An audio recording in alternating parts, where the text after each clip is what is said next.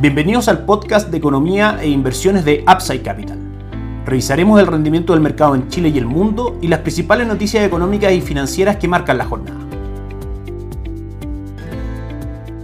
Muy buenos días, ¿cómo están ustedes? Jueves 31 de agosto de 2023, soy Ramiro Galeano, fundador de Upside Capital. Les doy la bienvenida a otra edición más de mercados en Upside Capital. El día de hoy se publica una nueva encuesta de operadores financieros por parte del Banco Central, que respecto a su publicación anterior del 16 de agosto, marca un cambio bastante notorio en las expectativas de inflación a 12 meses plazo. Estas suben del 3.4 al 3.65%, nos referimos a la medición anualizada de inflación que deberíamos tener en 12 meses más. Sin embargo, en el largo plazo la tendencia se mantiene totalmente bajista con expectativas de inflación a 24 meses plazo, anualizadas por supuesto, del 3%. Todas cifras menores a la inflación actual ubicada en el 6.5%. En cuanto a expectativa de tasa de política monetaria, se espera que exista una rebaja de 75 puntos base en la próxima reunión en el mes de septiembre del Banco Central del 10.25 al 9.5% y tengamos una tasa de política monetaria del 5% en 12 meses más y del 4.5% en 24 meses más. Estas expectativas respecto a tasa de política monetaria no cambian respecto a la publicación de la encuesta anterior a grandes rasgos. Como conclusión, y por supuesto enfocándonos en el efecto que esto puede traer en el mercado de renta fija. Esta noticia, junto con la inflación de julio, que marcó, recordemos, un 0.4% por sobre el 0.3% que el mercado esperaba, ha sido la causante de un mes en general flojo en retornos para la renta fija. Y todo dinámico, nuestro fondo base de la estrategia mantiene un retorno del 0.35% en lo que va del mes al día 30 y del 0.77% durante los últimos 30 días. La rentabilidad acumulada del fondo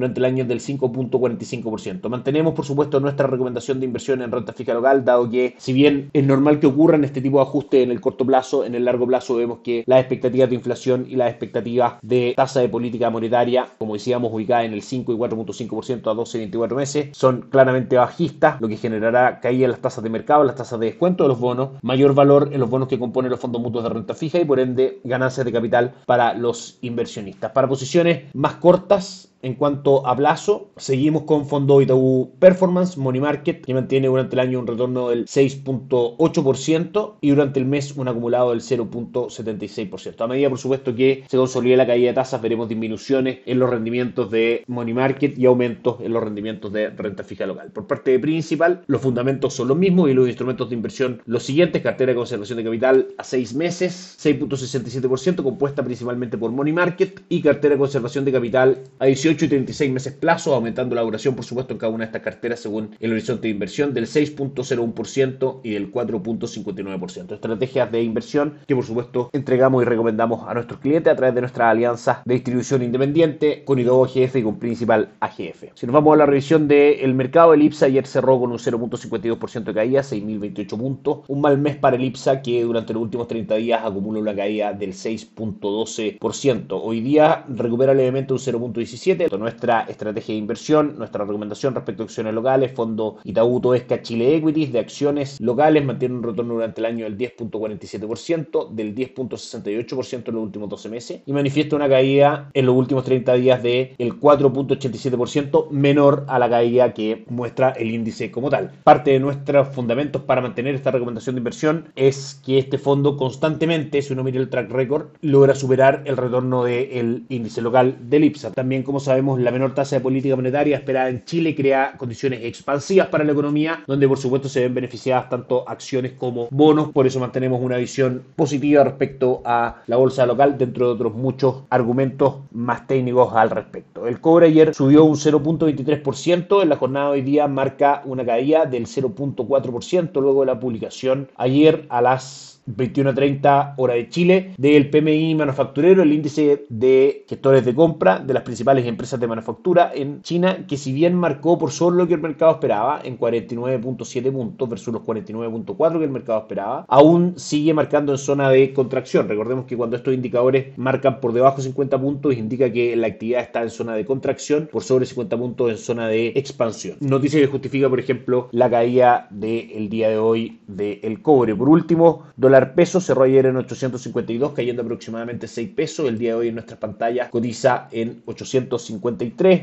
un peso más arriba, con máximos durante el día en 858, principalmente por el upside que podemos ver en este minuto en el dólar en el mundo, el dólar index que marca 103,60, que durante la jornada sube un 0.54% y durante el mes descontando probablemente un alza de tasa más por parte de la Reserva Federal durante lo que queda 2023 ha subido un 1.13%.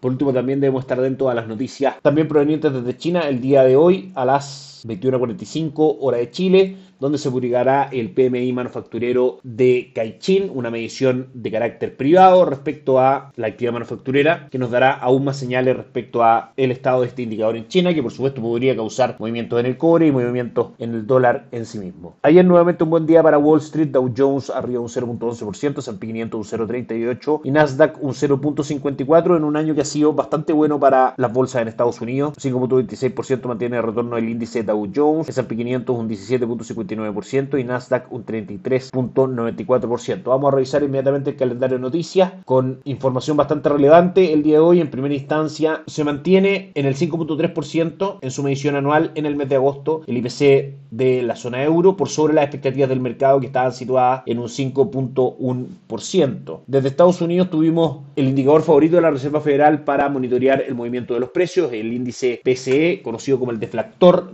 del IPC, que tiene los siguientes resultados en su medición anual en línea con lo esperado por el mercado, un 3.3%, por sobre el 3% de la medición en el mes anterior. Nos referimos a las cifras del mes de julio. En su medición subyacente, esto es quitando del cálculo las partidas más volátiles, un 4.2%, también en línea con lo que el mercado esperaba y también por sobre el 4.1% del mes anterior. El gasto personal sube un 0.8% por sobre lo que esperaba el mercado, el 0.7%, por sobre el 0.6% del mes anterior y por último, como todos los jueves, las peticiones semanales por subsidio de desempleo vuelven a marcar por debajo de lo que el mercado esperaba. 228.000 peticiones por subsidio de desempleo solicitadas versus las 235.000 que esperaba el mercado. Es decir, las cifras del día de hoy no marcan una caída por sobre las estimaciones del mercado en las mediciones de precio, totalmente en línea con lo que el mercado esperaba y sigue mostrando un mercado laboral bastante ajustado si es que vemos netamente las peticiones por subsidio de desempleo. Recordemos que el día martes se publicaron la encuesta de ofertas de empleo donde se marcó una caída fuerte respecto a lo que el mercado esperaba y respecto a lo que mostró esta cifra el mes anterior. En un contexto donde lo que el mercado espera son cifras macroeconómicas que muestran una menor actividad y menores cifras en crecimiento de precio, las cifras específicamente el día de hoy apuntan a que probablemente tengamos una alza de tasa de política monetaria más en el mes de noviembre. Hoy día, según los indicadores que manejamos, hay un 10% de probabilidades de que el alza de 25 puntos base sea en la reunión de septiembre. Sin embargo, hay un 50% de probabilidades de que el alza sea en la reunión de noviembre. Todavía queda mucho camino por recorrer, muchas cifras que ver. Sin embargo, a lo menos dos factores relevantes siguen siendo pro